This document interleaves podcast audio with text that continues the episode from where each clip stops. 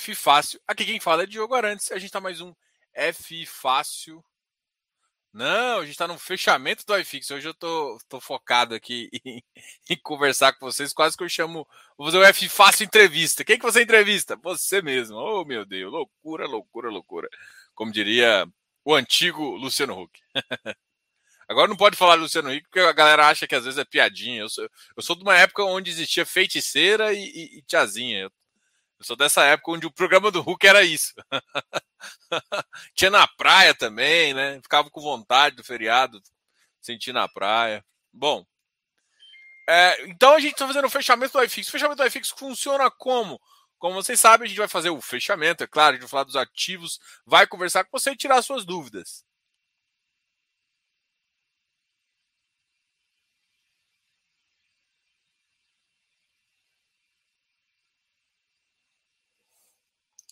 Bom, vamos responder aqui a primeira, a primeira reserva de contingência no caso de um fundo logístico como LVBI. Isso pode ser um prenúncio de aumento de risco? Ah, pode, pode ser, pode ser sim, pode ser uma previsão de liquidez, pode ser também.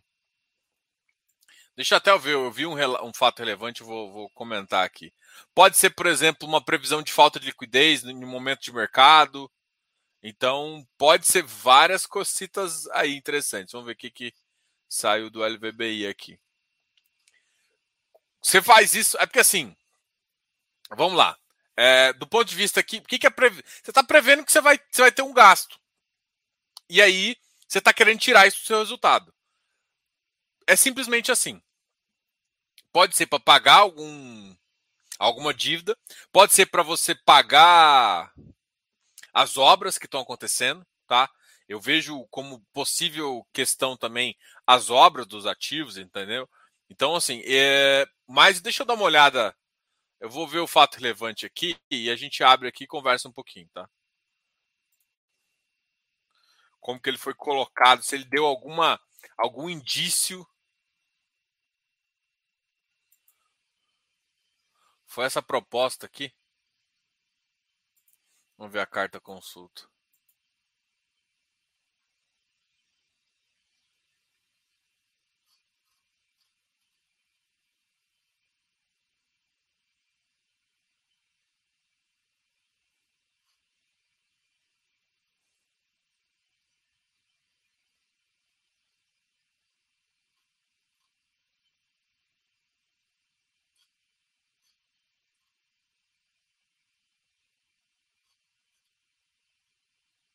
Deliberar parágrafo, destinação dos recursos excedentes.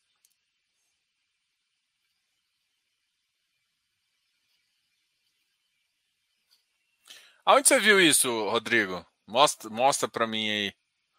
Se tiver a informação, que aí eu dou uma olhada. Porque é que assim, para mim pode ser tanta coisa. Eu ainda não achei o texto, ou, ou, ou pode ser que não tenha visto o fato relevante ainda que você está comentando.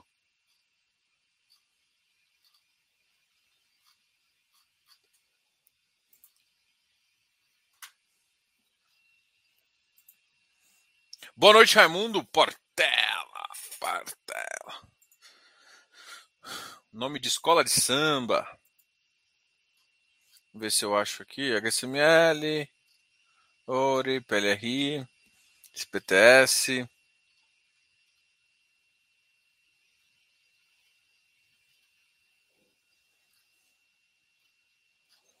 Bom, Tem várias questões aí. Boa noite. Então vamos, vamos, então, já que vocês não estão fazendo pergunta, vamos marcar aqui. Hoje, ah, um assunto que eu acho importante aqui é, pô, GPM negativo. Vai afetar os meus ativos? Claro, né? GPM negativo.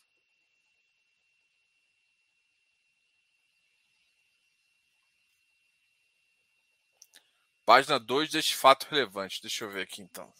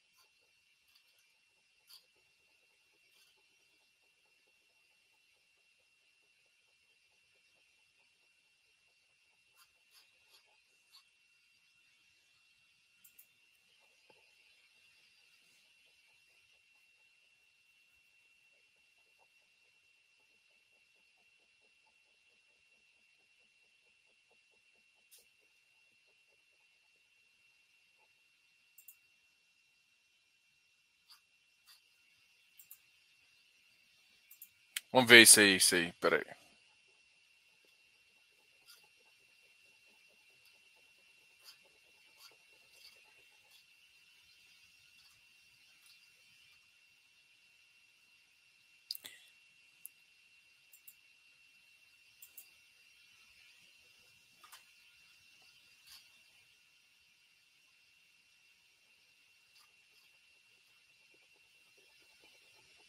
O fundo ativa a antecipação dos rendimentos do semestre a serem distribuídos.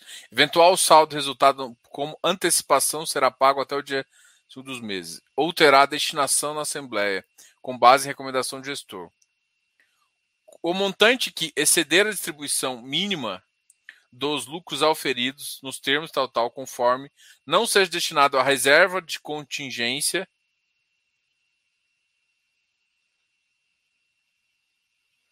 Não, mas aqui não mudou nada. Só está falando assim, e não for reserva de contingência a reserva líquida que você está falando, né? É que eu, eu tava achando que você estava falando do, do PDD lá, da, como você, você consegue colocar uma provisão de, de, de dívida, alguma coisa assim, uma provisão de, de, de, dívida duvidosa de dívida, uma coisa assim, que é basicamente quando você vê o negócio. Mas aqui não tem muito isso. Aqui só está falando que é, ele pode jogar para reserva de contingência Aqui nessa alteração, olha só, o que, que você vai deliberar? Alteração do artigo 20 para ajustar o prazo de pagamento. Não tem nada a ver com isso. Ou seja, ele não está alterando alguma possibilidade de, de, de, que não seja destinado à reserva ou seja alguma coisa destinada. Então, é, não mudou isso, entendeu? Isso aqui é simplesmente o que está no regulamento, né? Talvez você tenha se atrelado agora os fundos ele tem algumas reservas, tanto é que a reserva de liquidez é para é, é, pode ser conhecida também essa reserva de caixa que eles deixam são reserva de contingência, né? Contingência para dar problema. Mas aqui, aqui quando você falou contingência, eu até achei que podia ser alguma provisão, né? Que aí é uma coisa contábil para prever um problema que, que vai acontecer.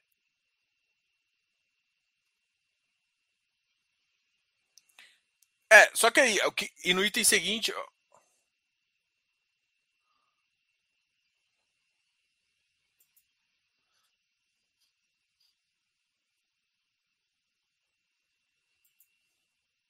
É, talvez ele queira colocar alguma coisa, mas eu, eu não vejo. Eu não vi nada de, de extra. Ele, a única coisa que está acontecendo é que o 5% ele não. Ele tem. A gestão ela tem um pouco de liberdade para fazer. Só que o que foi o que está sendo aprovado aqui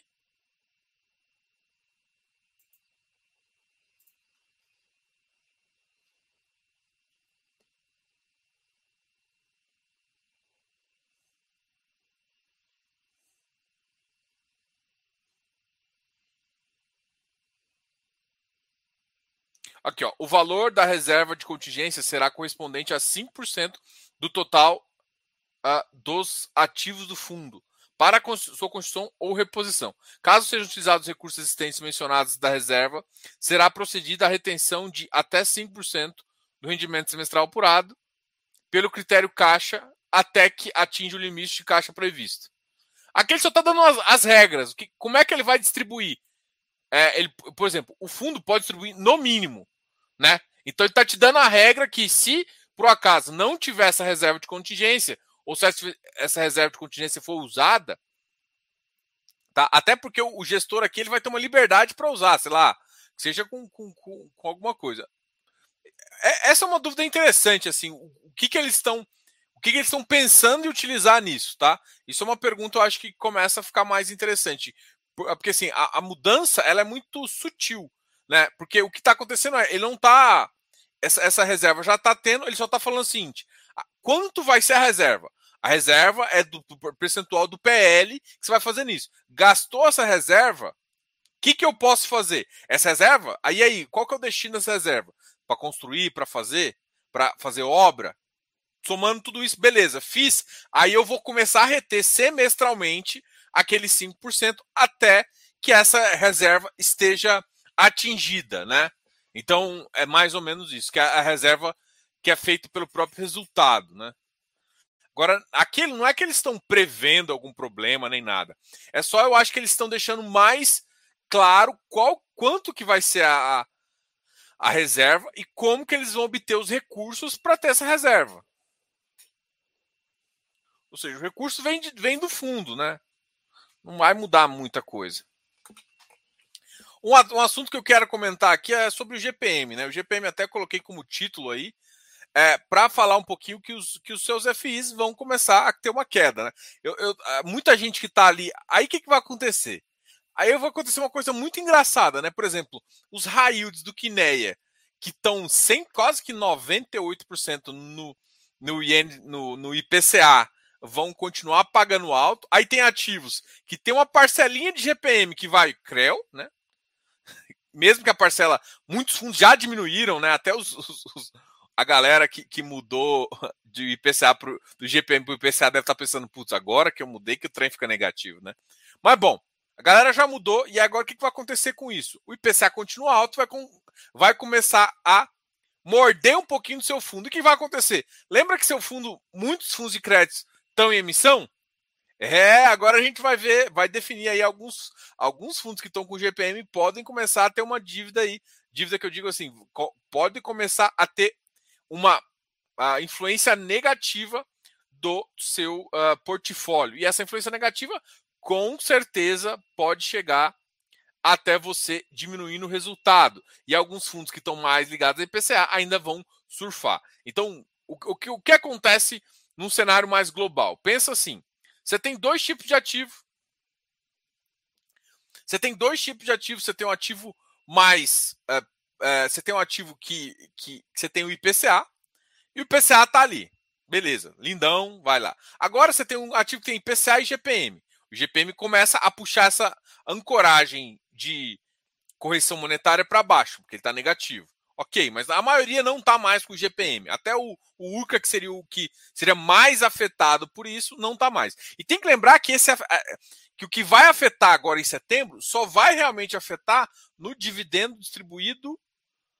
A gente tem. É, é, esse foi o GPM de setembro, que vai ser colocado em conta na conta de outubro. Então, em novembro. Outubro, novembro. Você vai receber só na cota dezembro provavelmente, na cota dezembro. Então, só na cota dezembro que você vai sentir isso. Ou seja, no final do ano. Ou seja, vai casar com a questão do, uh, das emissões. Então, vamos pensar assim: o cara está com ativo lá, e GPM vai já. Lá para frente, a gente sabe que, que vai corromper. O GPM já vai vir negativo. Mais emissão, que dá uma ineficiência de caixa, então alguns ativos vão começar a ter provavelmente uma dificuldade, ou seja, se o cara não alocar rápido lá, o IGPM tá. Porque, assim, uma coisa que eu quero deixar claro para vocês é o seguinte: qual que é o raciocínio aqui? Quando o IPCA tá bombando, você tá em IPCA, pode socar emissão. E o que aconteceu com o IGPM ano passado? Só que o IPCA é mais levinho. Então o IGPM tava, tava lá, nego socando emissão. Socando emissão. Beleza, agora o IPCA tá mais alto. Então, quem tá em IPCA tá fazendo. Quem tem o IGPM, já, o IGPM já vai puxar para baixo o seu resultado. Se você demorar a ficar com recurso, você tem a emissão e tiver demora, então você vai ter duas coisas puxando. E aí sim começa a ficar com risco, não com risco de default nem nada, mas é só o rendimento cair bastante e aí você, muita gente tem medo, fala assim: "Ah, papel é mais estável". É mais estável, mas quando ele começa a perder um pouco de resultado, a gente sabe que o mercado é muito rentista, né? Gosta da renda mensal, esquece até de risco e outras coisas pode ser que a galera comece a pensar vender, inclusive, abaixo do VP. Você sabe que essa galera está atrás de renda. Um cara está pagando mais, ele sai daqui e vai pagando mais. E ninguém olha ágil, né? A galera aí. Tem uma galera aí que ensina que você tem que olhar só dividend yield. Deixa essa galera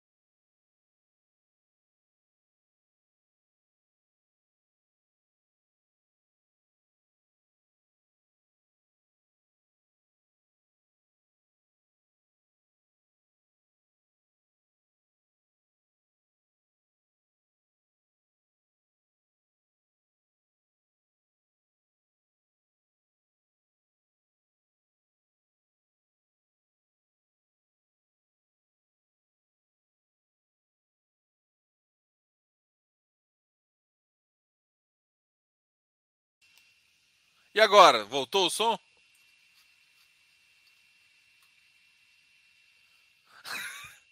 Ih, falei sozinho. Ih, falei sozinho. Já agora tô, tô há 30 minutos aqui falando sozinho. Esse negócio tem uma porra do botãozinho aqui, ó. E eu apertei sem querer. Vocês estão vendo? Ah, caramba. Vocês não falam aqui nada pra mim, não, aí? Eu acho que alguém até me ligou para me avisar que tava sem som. Mas eu ignorei porque eu tô em live. Bom, agora foi. Bora para frente que atrás vem gente. Vamos aqui falar da. Eu tava aloprando aqui no GPM, falando, fazendo estatística. Não adiantou nada, né?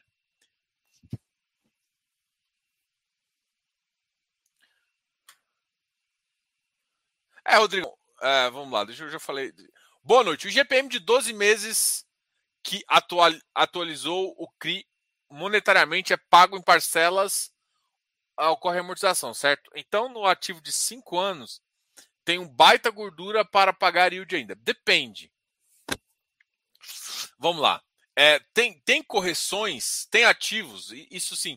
Você tem que olhar a estrutura do CRI. Não, não, tem uma, um, não tem um CRI que é tipo padrão. O que acontece é o seguinte: normalmente a galera está cobrando juros, então você tem um efeito juros, ou seja, você pega. Como é que é calculado os juros? É o montante, tá? montante da dívida vezes isso.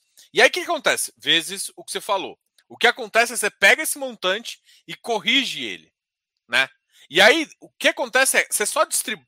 E aí você pega essa correção e às vezes amortiza. Ou seja, quando você amortiza isso, em alguns casos, alguns casos é o principal puro, mas na maioria dos casos essa amortização vem junto com essa com esse essa acroagem que está fazendo. Então você pega, ou seja, você tem inflação sobre a inflação sobre a inflação. E isso depois distribui, tá? Então, e aí isso o fundo vai distribuindo ao longo do, do, do período. Então, assim, no curto prazo, a influência relativamente é pequena. Mas a grande questão é que quando vem o primeiro, normalmente ele fica um pouco mais embaixo. E aí você tem que lembrar que um dos períodos onde. É, é claro, né? Normalmente janeiro volta a subir, mas tem dois meses aí de uma inflação um pouco mais baixa, de um GPM um pouco mais baixo. Isso vai, vai chegar na cota. E é assim, mesmo que, que os juros comecem a aumentar, você acaba distribuindo menos aí para o seu cotista, porque tem muito fundo que antecipa, não poderia, mas antecipa um pouco o resultado, tá? Antecipando resultados, ele não antecipa a cruagem, ele antecipa o valor, tá? Então, assim, a grande questão é a seguinte: não tem uma, uma forma. Se você olhar no CRI, ele te fala como que ele está calculando e como que ele paga. Só que você vai olhar no administrador, tem administrador que deixa o cara pagar o resultado através do que ele está amortizando quando ele recebe isso. Tem, ah, né, tem outros que não. Mas eu, estou vendo muita distribuição de caixa que não é bem caixa. é uma distribuição de resultado. E, ou seja, não chegou o resultado ainda no fundo, ainda está no VP, porque ainda não amortizou, mas como vai amortizar mais na frente, ele vai e antecipa esse pagamento, tá? Então, assim, é chato, mas isso acontece bastante, tá? Então, por isso que eu não, não, não tô querendo usar uma, uma fa fase genérica, é, ah, não vai afetar tanto. É, se vai, vai dois meses, afeta sim, afeta porque no resultado semestral que muitos, que muitos, que muitos fazem, alguns, inclusive, já estão, já tem resultado, inclusive, de correção já, já, já ajustada no começo, tá? E a amortização fica simplesmente da, da, da, da do ativo. Gente, tem ajuste de PU, tem um monte de coisa para pensar, entendeu? Mas o fato é que, por exemplo, só o ajuste de PU já, já, já, já muda o seu valor patrimonial, cara. Só esse ajuste de, de, de, de PU em relação ao IGPM cair um pouquinho, muda, essa mudança, já, já tem essa referência, tá?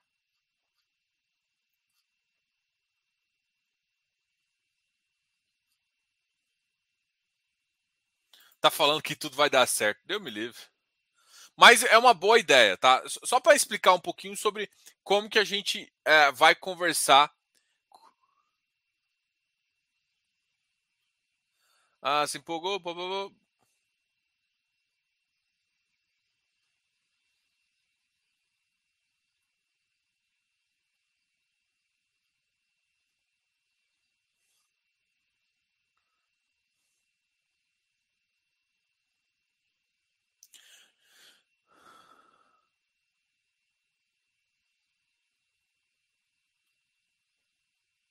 É, bom, vamos lá. Ah, tá, Deixa eu ver o que falou. Aqui a Giana falando. Hectare tem GPM, mas se realocando para IPCA. Sim, é, vai diminuir. Assim, é, tem alguns ativos dele que eu acho que, que geram um reflexo meio imediato, assim, tá? Então é uma, uma situação que, tipo. É, só que a vantagem do, do hectare é que ele não está indo para uma missão, né? Ele está vindo de uma missão. Então, ele vindo de uma missão, alocando bem, é, pode ser que sinta menos, né? Assim, se eles, eles assim, sempre alocam rápido. O problema todo do hectare, para mim, não está sendo se é, a, par, a, parcela GPM. Sim, não é problema, né? Mas é, é aquela questão de, estar em ativos que não geram o resultado, né? Todo mundo olha. O hectare ele é, sempre foi um símbolo de um ativo high yield, porque ele entregava muito resultado. Então, quando você. Ah, mas vou dar resultado futuro. Entendo, vi até a conversa lá, mas parte parte disso o cara quer no, no, no caixa dele. É isso, é por esse motivo, por essa adaptação que, que, que o mercado está esperando, tá? Uh, Reinaldo, uh, qual que é o dividend yield médio da sua carteira? Cara, eu, eu começo, eu converso essas, esses itens, qual que é a minha carteira, o que que acontece, mas vamos lá, eu acho que meu dividend yield está em torno de 0,88, 0,90. Eu acho que esse. É porque eu, eu, eu recentemente fiz uma mudança. É, eu, eu aumentei minha parcela de. de tijolo. Então, assim, vocês têm que entender que tem que tomar muito cuidado com essa pergunta. Eu vou criticar um pouquinho, Reinaldo, mas não, não pegue para você isso, não. Não adianta você perguntar para a pessoa, ah, qual que é o seu dividend yield? Ah, o cara fala 0,9. Nossa, esse cara é bom. O cara tá cheio de papel, mano. Aí, aí você pega um cara que tá com 0,5 ali, com altos ativos legais, que de repente pode dar ganho de capital muito maior. Então você tem que tomar muito cuidado com, com essa pergunta, porque na verdade não te diz nada. Você está olhando o resultado da carteira que tá. O resultado da carteira ele não é avaliado pelo dividend yield, ele é, é avaliado pela TIR. Então vocês têm que parar de preocupar com dividend yield. Ah, dividend yield é importante? É, porque se você quer viver de renda, é claro que o dividend yield é o que te entrega normal. Só que o que vai importar para você em termos de lucro, em termos de é, é, a rentabilidade.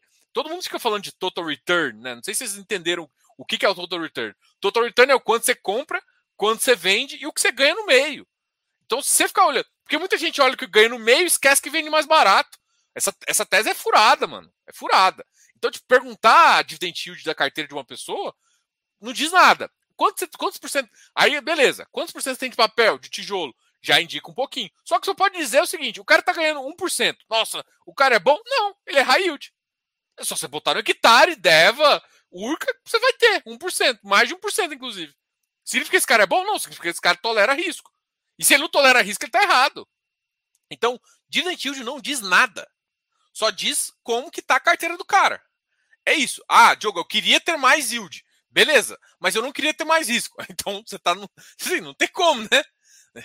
Então, assim, o que fala, por exemplo, tem, tem ativos que estão dando bons resultados com riscos menores, mas grande parte disso é por conta da inflação.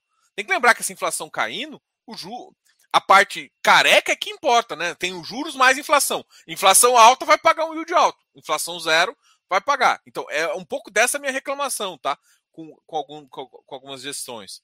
Mas assim, qual que é o dividend médio dessa carteira? Cara, eu acho que tá na faixa 0,9, né? 0,85, 0,9, varia um pouquinho de mês em mês, porque eu tenho FIPE também, eu tenho outros produtos que ajudam na renda, que tem um, alguns têm um dividend yield um pouquinho menor, então o FII Infra também eu conto nessa, nessa conta. Então tem alguns ativos que eu tenho que fazer uma conta, por exemplo, o FIPE ele paga trimestral. Então tem, tipo, no trimestre eu tenho que fazer um ajuste, porque senão tem, tem um trimestre que eu recebo tipo 1.3%. Não é, não é bem essa essa visão. Eu tenho que re redividir para sempre enquadrar, tá?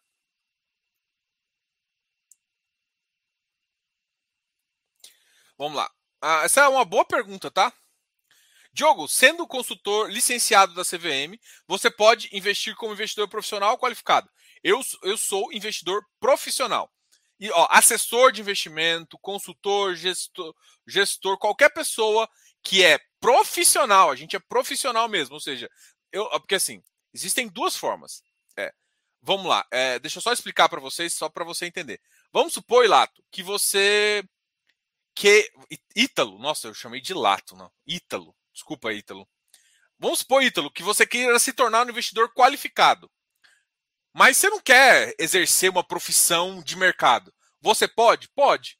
Se você passar na prova da Ancor, eu falo da Ancor porque eu acho que a Ancor, eu fiz a prova da Ancor, fiz a prova do CEA e fiz a, o CGA e eu conheço a, a, todo o currículo do CNPI, dos analistas, tá? Analistas também são são são profissionais, tá, gente? Então, você tem esses quatro profissionais de mercado. A prova mais fácil, mais fácil, por ponto de vista de estudar, é, é uma prova, por exemplo, da Ancor. Não que seja fácil, tá? Dentre as CNPI, CGA, CEA e Ancor, é a mais fácil, tá? Não não estou desmerecendo ninguém, eu, eu, eu, eu tenho essa certificação, inclusive. Não exerço mais, eu não sou mais assessor, sou consultor, tá? Mas beleza. Se você passar na prova, né? Tá lá escrito no, no, regulamento CVM que você já pode pedir, porque você, é, você foi qualificado. Ou seja, você passou na prova. Você passou na prova, você é assessor? Não, você só está habilitado a ser. Você tem que pedir o registro para você realmente se tornar um assessor. Isso vale para quase todas as provas. Então, se você quiser se tornar qualificado, pode só conseguir uma certificação dessa tipo um Ancor, um CEA. Talvez assim, a ordem de classificação que eu vejo é Ancor, CEA, CNPI e CGA. E CGA, e CGA tá um pouquinho só, porque o CNPI também é muito complicado, tá? Então, o CNPI são, são provas bem fortes. Agora o CGA mudou um pouquinho, né? Agora tem o CFG, e agora você pode ser CGA ou CGE. No mercado de, de, de, de alternativos, né? Que é o nosso mercado aqui, que é ligado ao mercado imobiliário, tá um pouquinho para baixo, tá? Então, essa seria a, a visão, tá? Então, como, como eu sou registrado na CVM como consultor, é... como eu estou registrado na CVM como consultor, aí sim eu posso, ah, eu sou profissional, tá? Então eu posso participar, por exemplo, eu participei recentemente de uma oferta 476, tá? Por quê? Porque uh, acontece, porque aí eu posso, eu, enfim, é, é, esse, esse é o fato. Mas eu conheço muita gente que não, não é e se declara qualificado, declara profissional para participar também de uma oferta. Cada um sabe o risco, tá? Bom, vamos compartilhar aqui minha tela para a gente falar dos ativos que mais caíram e que mais subiram. Aqui o Antônio está compartilhando a carteira dele, né? 0,37, 40% FI e uh, tijolo 0,78, tá? Só que assim, aqui o Antônio já de, de, mexeu mais. Pô, a carteira dele paga 0,7, ele está 40% em tijolo. Mas, por exemplo, qual que é o risco do, do dividend yield que você está no seu papel? Quantos por cento você tem high yield? Quantos por cento você tem em middle? Isso também é avaliado, entendeu? Para saber. Porque, assim, para você ver o resultado da sua conta. O que, eu, o que eu vejo é que, assim, eu olho alguns fundos do Kinea, por exemplo, pagando mais que fundos de, de outras casas boas, inclusive, mas porque estão fazendo emissão demais, aí eu fico pensando, pô, por que, que eu vou correr? A gente até discutiu isso com, com, com o Bassi, né?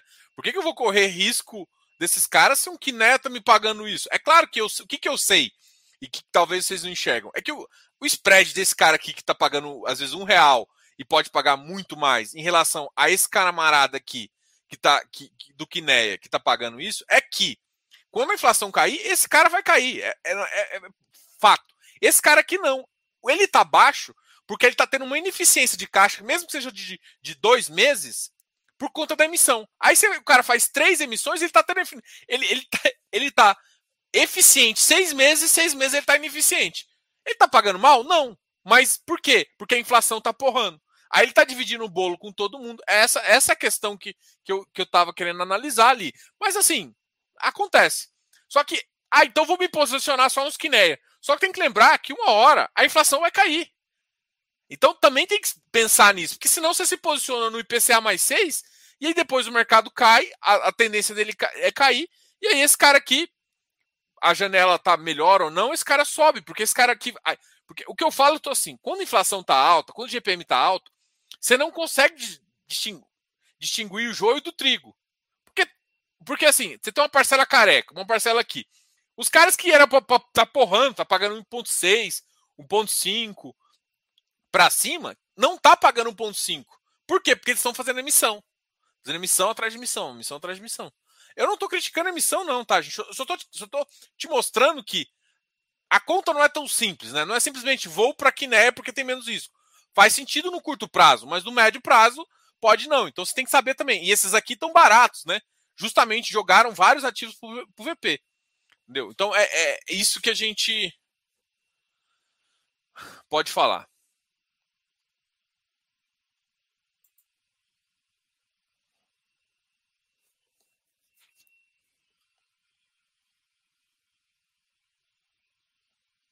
ninguém me. não, ninguém pode ofender ninguém aqui, não. Por favor, aqui tem que ser bem educado. Não, eu acho assim, gente, carteira, cada um tem que dormir com a sua, né? Assim, é... FOF é uma, uma coisa ruim. Eu, particularmente, Diogo, né? Eu acho que assim, tá muito barato, tá? Você vai comprar? Quero. Agora? Não porque eu ainda não tô vendo a luz no final do túnel. Na hora que eu ver a luz do final do túnel, mas aí vai estar tá mais caro. Tá, mas o pessoal ainda não entendeu que FOF. Acho que muita gente já começou a falar isso, né? FOF tem ganho duplo, né? Porque ele tem a diferença do desconto dele pro, pro VP, que é o preço de mercado. E que tá com desconto em relação ao preço de mercado. Então, assim, você tem, tipo, a, a, a, se você pegar o patrimonial dos ativos dentro do ativo, do FOF, você vê que tem cativo lá com 40% de deságio, que é um absurdo. Um absurdo. Mas, enfim, é isso que tá. Só que a grande questão é o seguinte: você pode aproveitar isso no momento que você fica. A grande questão é a seguinte: não é simplesmente só ganhar capital, é ganhar capital no curto prazo. Aí é a estratégia de TIR. Então, assim, o FOF para mim vai ser muito interessante quando eu tiver a minha estratégia de TIR de ganhar isso no momento onde eu achar que o mercado vai dar uma esticada. Eu acho muito interessante agora não é esse momento. O XPIN, realmente, eu acho que tá. A galera. A galera tá zoando com os ativos da XP. Tá estranho pra caramba mesmo, porque. Assim. Não faz. Assim, não condiz com a realidade do ativo, tá? Mas, enfim. Taxa de administração de FOF tende a ser menor? Não necessariamente, tá?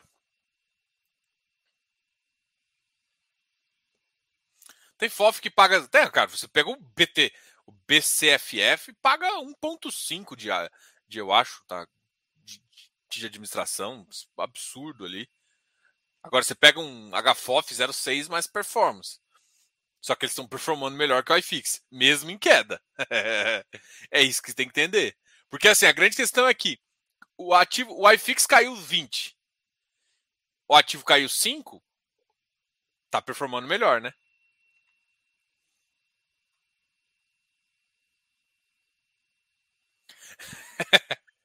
isso, aqui, isso aqui eu acho engraçado, né? O cara tomou uma pancada, migrou pro IPCA e agora tá levando 10% da cabeça de IPCA enquanto o GPM volta aqui. Gente, é a falta de paciência. Agora, o cara achou que ele ganhou porque quatro meses o, IPCA não estava tão alto. Por quatro meses o IPCA estava no nível mais aceitável, 0,7, 0, sei o quê. O GPM ainda porrou mais uns dois, três meses alto. E agora virou a balança. Agora, a grande questão é o seguinte: a commodity fraca. A gente ainda não sabe como é que vai estar tá o dólar, né? Mas pelo menos mais duas, dois índices baixos é possível de esperar. Até normalmente dezembro deve dar uma subidinha, mas é possível de pensar janeiro, fevereiro do ano que vem também com, com valor assim, e a gente sair de 30% para 12%. É possível de pensar nisso, tá? Então, assim, é, a press... é isso que eu tenho medo do pessoal estar tá fazendo com, com comprar ativo. Então, assim, dá para escolher risco? Dá. Ah, eu vou migrar então pro Quineia, que legal. Quineia, Quineia Railde está pagando e não tem risco igual do hectare. Aí você vai pensar, três, quatro meses depois, o ativo aqui vai cair, esse cara aqui tem uma taxa careca maior, ele vai continuar pagando aqui. Aí todo mundo vai vender, ou seja, o cara comprou caro, vendeu barato, porque esperou o yield cair, e depois vai migrar para o hectare.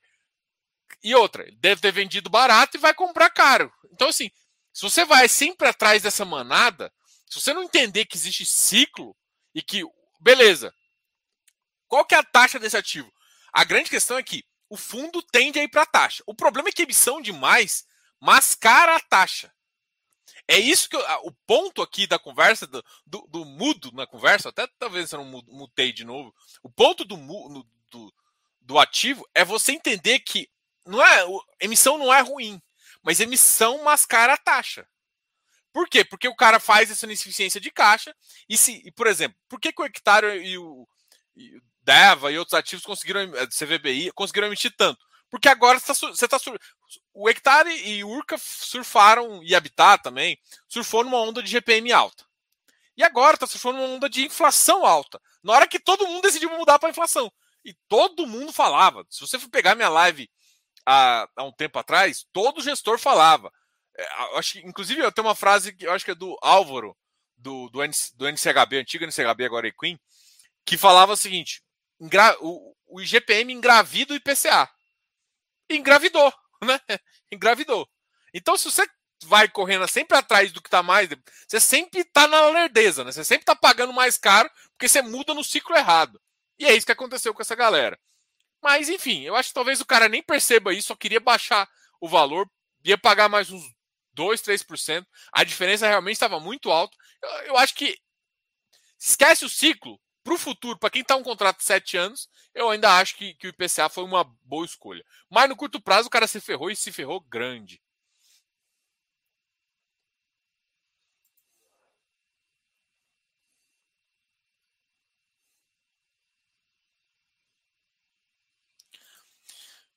Família XP e família RBR estão sendo massacrados. O RBR eu nem vi. RBR Properties aqui, vamos ver.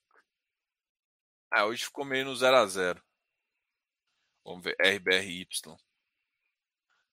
Bem travadinho. RBR R. Ah, eu acho que o RBR tá, não tá sofrendo tanto assim, não.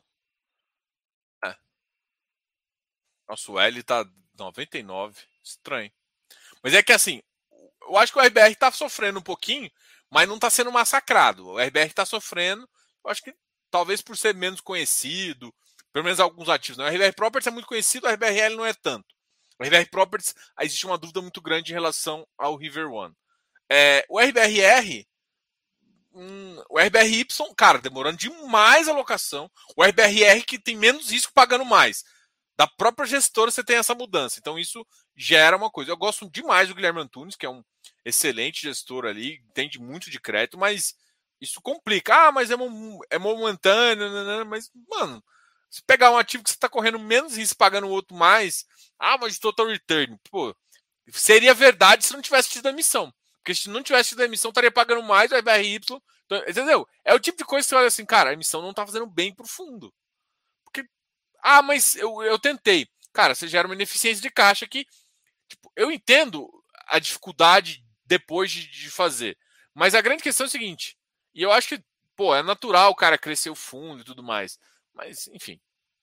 Vamos seguir, que esse assunto já é antigo. Bora, bora. Compartilhar aqui, vamos falar um pouquinho dos ativos que mais caíram. Vamos começar pelo EVBI. Inclusive, eu quero depois chamar a VBI para falar desse ativo aqui, tá? É porque ele está precisando melhorar, melhorar, quase que não sai, melhorar a liquidez. Caralho! Desculpa aí, galera, desculpa. 41 negócios e 1,52 milhões. Que, que isso? 41 negócios só? Vocês estão vendo isso? Ou seja, volume financeiro muito alto para. Ou seja, alguém grande entrou e alguém grande, alguém grande saiu alguém grande entrou. Foi as duas, né?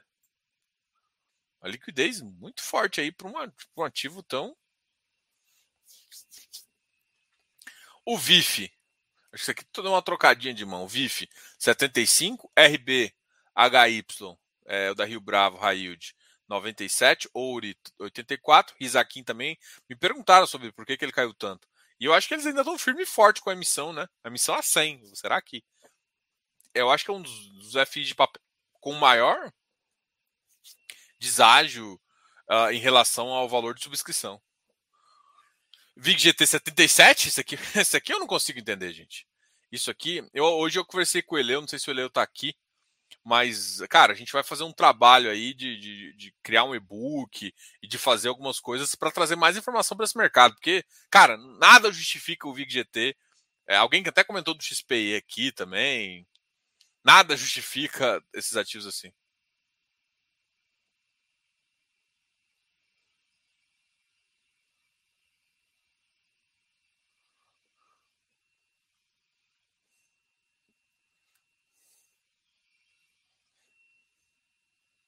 RBRR, ah, olha, caiu o RBRR também. É tentar fazer missão agora desses ativos é complicado, bicho. Eu entendo, assim, tentar forçar uma, tentar fazer uma vez no ano, quando o mercado está complicado, ainda vai. Porque se, mas com a velocidade que estou fazendo, olha, o HSAF também é outro ativo que caiu e RDM também caiu um pouquinho, chegando. Agora eu tô curioso para ver falar em RDM do Iridium amanhã. Será que o pessoal vai querer pagar mais que paga no Iridium? Eu tô bem curioso para saber se a galera vai querer tomar, vai querer pagar qualquer coisa nesse ativo, né? Porque assim, o Iridium, uma época aí, estava sendo vendido a um valor bem alto. A RBR Properties também caiu, VILG.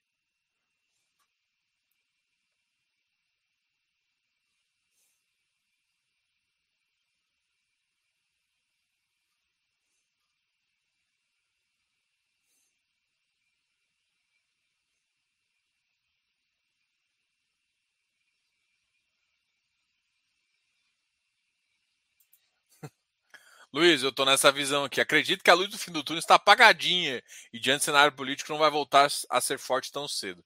Temos de acostumar com essa onda lateral. O problema, Luiz, é que não está lateral, né? A gente tá 2,700. Se você for olhar um mês atrás, tava 2,740, 2,750. A gente tá quase na mínima, da mínima, da mínima. Então não é na lateral, não. É queda livre, amigo. É, o problema não é lateral. Se fosse lateral, tava bom.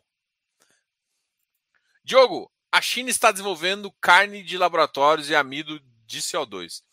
O que pensar nos FIs agro no longo prazo? E do Brasil, que é um dos maiores produtores de milho do mundo. Coisa maluca. Cara, é, eu acredito. Assim, eu até vi um filme. Eu vou falar disso de filme porque é o que eu acredito, tá? É, eu acredito que assim, a população do, do mundo ainda passa fome, mesmo com uma produção que o Brasil está com uma eficiência no agronegócio muito grande. O que, que vai acontecer é o seguinte, gente, gourmetiza, ou seja, vamos lá, se você se você muito, se o custo for mais barato de produzir em laboratório do que plantar, então para que então produz em laboratório, alimenta uma galera que não pode pagar e, e quem pode pagar vai pagar mais caro. É isso. É, é isso. Entendeu? É, eu acho que ainda tem. A, a, demanda por alimentação é alta. Não acredito. Pode ser, sim, que, que a, no curto. No, no, curto, não, no médio prazo, pode gerar uma, uma baixa aí das commodities, inclusive de agronegócio. Não, não, não vejo isso como, como, como forte. É, e eu acho até positivo para um ciclo de alta que vem de muito tempo, assim. É, mas eu, eu acredito muito no setor, sabe? É, as, cara, as terras, as terras de agronegócio aí, cara, valorizaram mais 100%, bicho. Teve gente que falou que eu conheci cara que tava mexendo com terra que teve terra valorizando três vezes em menos de dois, três anos assim. Então, assim, a valorização da terra ficou muito alta porque produzir está gerando muito dinheiro. Isso, quando começa a ser demais, normalmente isso não é tão positivo. Então gera normalmente uma quebra, e uma quebra é justamente isso que está acontecendo. Quebra. Vai ficar ruim? Não, porque a demanda ainda é grande. A gente ainda não consegue alimentar todo mundo tão bem. Então, assim, você baixa. E assim, até produzir em laboratório o suficiente. Então, assim, essa é a minha visão. Eu acho que uma, uma vez pode sim produzir, pode ser uma produção em massa que gera um custo mais barato que sim. Mas não vai, tipo assim, é como se gerasse um produto de baixa qualidade, um de média e alta qualidade por você gerar um de baixa qualidade, você não mata o. É, é porque tem uma, tem uma, uh, tem uma. Quando você começa a estudar economia, existem produtos que, é, quando você aumenta o poder aquisitivo, você muda de produto. Eu esqueci o nome disso, tá? Mas, ou seja, você está consumindo. Ou seja, você, come, você cai, de, você cai de, de renda, você começa a produzir o, o de laboratório, que vamos supor que seja mais barato. Se aumenta de renda, você vai querer ir para o natural. Isso acontece isso, isso, isso é uma coisa econômica que acontece com outros serviços. Então, eu acredito que isso vale, vale para esse serviço também. Vai, pode gerar uma queda no curto prazo, mas eu também acho que você tem muito espaço para cair e ainda ser positivo, tá? Então, bom, essa é a minha visão. Então, eu não acho que o setor. É um setor que eu gosto de. Eu gosto de ter exposição, tá? Eu recentemente eu, eu, continuo tendo exposição. Eu acho que o agronegócio no Brasil é um dos setores principais. Eu, eu tenho exposição tanto em agro quanto em exportação. São duas coisas que eu acho interessantes para ficar exposto no Brasil. Ah, mas, ou seja, isso qualquer coisa. E um afeta o outro. Se um cair, o outro cai também. Mas eu acho que ainda o Brasil vai continuar sendo esse exportador tão forte quanto é. A gente está muito evoluído e tanto é que alguns países começam a criar algumas barreiras e alguma coisa. Aquela questão da fitose mostrou muito isso, que nem foi uma, nem foi identificado o próprio vírus, né? Teve uma ah, depois eu explico esse negócio aqui. Mas a grande questão é o seguinte: foi, foi, foi muito mais uma detecção indireta do que uma detecção direta. Mas é isso que eu acredito. Vamos lá, tal, tal, tal. Salve, Diogão! Diogo, qual a tua opinião a gestor fazendo emissão cobrando a taxa de custo dos atuais cotistas e não dos investidores? Ah, bicho, eu acho isso complicado, tá? Mas assim, é, fiz new papers, eu, eu tomei uma. Depois que eu, eu troquei uma ideia com. Todo mundo viu aqui, eu troquei uma ideia com o Bassi, assim, cara. É, não dá pra você querer mudar o mercado de tudo, tá? O que eu consigo fazer é tentar evitar com que os meus clientes e vocês que me seguem aqui observem isso e assim, cara, diminuam posição, saiam. Porque assim, o cara só vai aprender se nego não sair. Eu, eu, não acho que você tem que ficar, nossa, que feio. Eu não acho que brigar adianta. Eu acho que a resposta tá, por exemplo.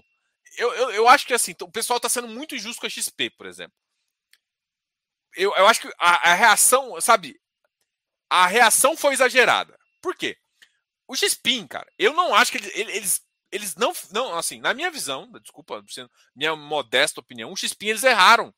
Tá em tudo de emissão não voltaram atrás. Para mim, eles erraram. Total. Ponto. Só que, assim, por eles ter errado, o mercado desabou ali vender ativos, porque começou a ficar com medo dos outros ativos serem contaminados. Aí veio a missão do XPMOL, que também não gostaram muito, por conta do portfólio, por conta de outras coisas. Deu uma pioradinha no portfólio. Todo mundo quer um portfólio Prime, o cara dá uma pioradinha que no momento que. Assim, então começa a gerar dúvida se estão fazendo isso realmente bem no, pro bem do fundo, estão crescendo o fundo. Aí começa a gerar isso, você gera uma venda. Então você está prejudicando o seu cotista. E assim, quando você, quando você gerou uma reação forte, o que você tem que fazer é o seguinte, cara, admitir que você errou. Tá? Ou, beleza, justificar e tal, fazer alguma coisa. Porque você tem um, uma, uma visão limitada. Não fizeram isso. Não fizeram isso. E aí acabou ativos batendo mais que isso. Então, assim, o mercado, numa hora, acaba assim, acaba que pune. Pune o cara de. Aí, aí o cara vai tentar fazer uma emissão de um ativo de K, por exemplo, XPCA, eu acho que está tá surgindo aí, que é um, um fiagro da XP. E quem olha para o XPCI, quem olha para o MXRF, se está no mercado há um certo tempo, vai começar a pensar: será que vai compensar? Uma boa casa, uma boa asset com pessoas muito competentes lá dentro, mas na hora de, de pensar pro cotista, pensa pro, pro gestora. Aí começa a gerar dúvidas se você quer ficar no longo prazo. Ah, mas é, pro, é porque assim, todo mundo, até gestor tem, tem, tem mania de falar isso, sabe? Ah, no longo prazo, no longo prazo. Cara, peraí, nem tudo se resolve no longo prazo. Eu entendo que o fundo quer crescer, eu entendo que gestão é uma coisa que tem que dar dinheiro para os dois lados, só que fazer muita emissão destrói valor, entendeu? Então, é, é só isso que eu, é a minha reflexão aqui, entendeu? Então, assim, ficar falando, ah, gestão e tal, tal, tal, não vai de fato mudar. Só que, assim, o que acontece é que o mercado olha e pune, né? Ou, ou às vezes, porque o fundo consegue convencer que não é tão ruim, não pune. E vida que segue. Só que você tem que ter o senso crítico e tomar a decisão. Agora, enfim, gostar dessas ações eu não gosto. Mas, cara, tinha fundo que fazia isso direto. O Iridium fazia isso. E é um fundo queridíssimo. O fundo, o Iridium sempre pagou pelo fundo. E aí? Porque é o Iridium? Não, porque o problema não é só um fator que irrita as pessoas. É, é isso que tem que falar. Porque às vezes a gente pega um detalhe, mas esquece do bom que faz isso também. Mas por quê? Porque o bom, o cara tá fazendo outras coisas que agrada mais. Então tem só tomar cuidado, porque, tipo assim, a gente às vezes vê uma coisa que a gente quer ver para implicar com o ativo. E às vezes não é assim, entendeu? E outra, a única solução que você tem é sair de um ativo que faz uma coisa que você não concorda. Ó, vamos fazer. Cara, o VGT deu me livre. É, eu, eu falei também do Rizakin. É porque assim, o Rizakin teve dois momentos. Cara, o Rizakin caiu, a, a, o yield dele, né? Se você for olhar, caiu também. Além disso, só que assim, hoje caiu mais ainda, né? Então, meu Deus me livre.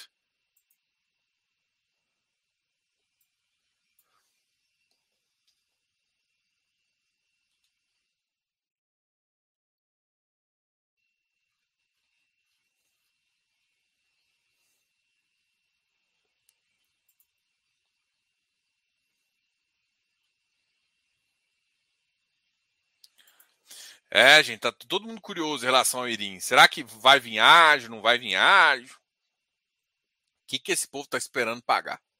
Deixa só voltar aqui para a gente falar dos últimos ativos, os ativos que tiveram. Amanhã, gente, muito. Só, só para voltar aqui no negativo, porque amanhã a gente vai ter uma live super legal com o pessoal do Patiel, tá? A gente vai ter uma live super legal com o pessoal do Patiel.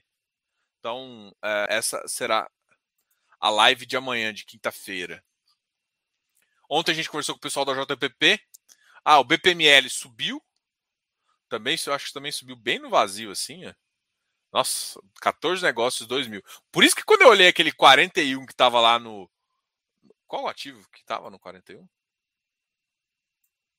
Isso, o VBI. Por isso que eu vi, ó. Gente, 41,52 milhões, isso aqui me chama muita atenção. Então, um grande entrou para um grande sair ali. ali. Ali foi. Então, é o seguinte, olha o BPML que, que eu falo que é subir no vazio ou cair? Ele sobe e cai. Por quê? Porque ele tem um spread monstro entre dois. Tem um spread de 3 reais. Então ele sobe, alguém bate 80 e de repente alguém compra a 84. Aí alguém vende a 84 e depois vende a, a 80. Então, assim, aí negocia 2 mil, 3 mil cotas aqui. Habitat 112, o Habitat subiu um pouquinho hoje. Uh, More 77. Mor fez uma live hoje, o pessoal da Mor faz uma live hoje. A também cai, subiu um pouquinho, né? São subidas. Risa Terrax 1.30, então Risa, o Risa deu uma, deu uma afastada. Vamos ver qual que tá o volume do Risa. O Risa tá com volume 5.43 milhões, tá com volume ótimo, hein? O Ribeiro hoje também negociou porcaria nenhuma, mas subiu 75. Outro que está subindo vazio. 15 negócios. HGFF, outro FOF, JPPA, a gente conversou com o pessoal da, da JPP ontem, HGCR 107, MGHT 90, XPIN 91, eita, XPIN 91, ABCP, BCFF, tal, tal, tal, HRE, acho que o KNRI também caiu, né, galera? Bom, vamos continuar respondendo vocês para a gente terminar a live de hoje. Opa. Minha carteira estava 9%. Fiz vendas e compras estou em 11%. Commodities, boa proteção em dólar. Boa.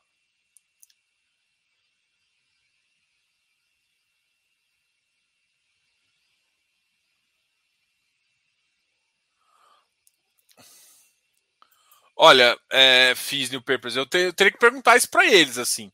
Eu não, eu não senti tanto isso, né? O que eu tinha, o que eu escutei foi o que eles falaram, né? Que se vier uma oportunidade e o mercado estiver abaixo e eles acharem, é, é, é possível fazer uma emissão ali, tá? É, eu não sei com. Eles falaram que um, ficou sutil, mas o que eu entendi foi que a emissão é, seria um pouco abaixo. Eu não sei se essas emissões tão abaixo eles fariam, tá? É, é uma pergunta que vale a pena até mandar um e-mail assim para deixar isso até mais claro assim. Mas o que eu entendi, eu não entendi esse, essa recuada exatamente não. Eu entendi que se, se, o JPPA quer aumentar a liquidez e se tiver uma oportunidade e o OJP também. É, se tiver uma pequena uma, mesmo abaixo que o mercado ali define um pouco, tá? Então foi, foi isso que eu entendi. Eu de qualquer forma devo me reunir com eles é, quando eu fui em São Paulo, eu quero visitar alguns gestores e eles é um que eu, que eu combinei também de ir. Então posso perguntar isso de novo também, mas se quiser mandar um e-mail para lá, pode mandar e compartilhar comigo. Vai no nosso Telegram e compartilha lá no grupo ou, ou, no próprio. Ah, no canal é mais difícil, né? No canal uh, acho que não dá. Mas no grupo dá. Então entra lá no grupo e coloca lá pra gente. Se você mandar um e-mail, né? E aí vê a resposta. Até porque muita gente está curioso com esse ativo.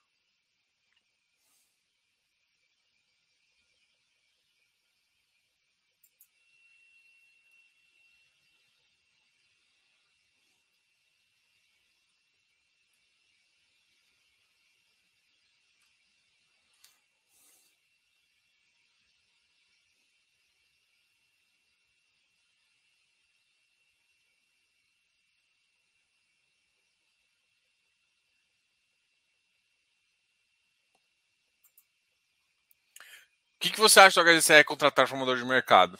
Eu acho estranho, porque eu não acho que precisava. É igual você falar, vou contratar.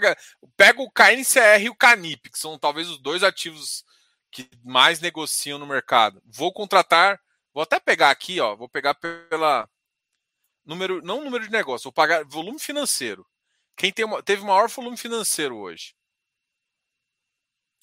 17 bilhões. KNCR. Imagina, você pega o KNCR e fala, vou contratar. Canip hoje negociou 8,92 milhões. Cara, falar que precisa. Vamos ver o HG, o Hectare, outro que está negociando bem pra caramba. 10 milhões. Deva ter negociando 6 milhões.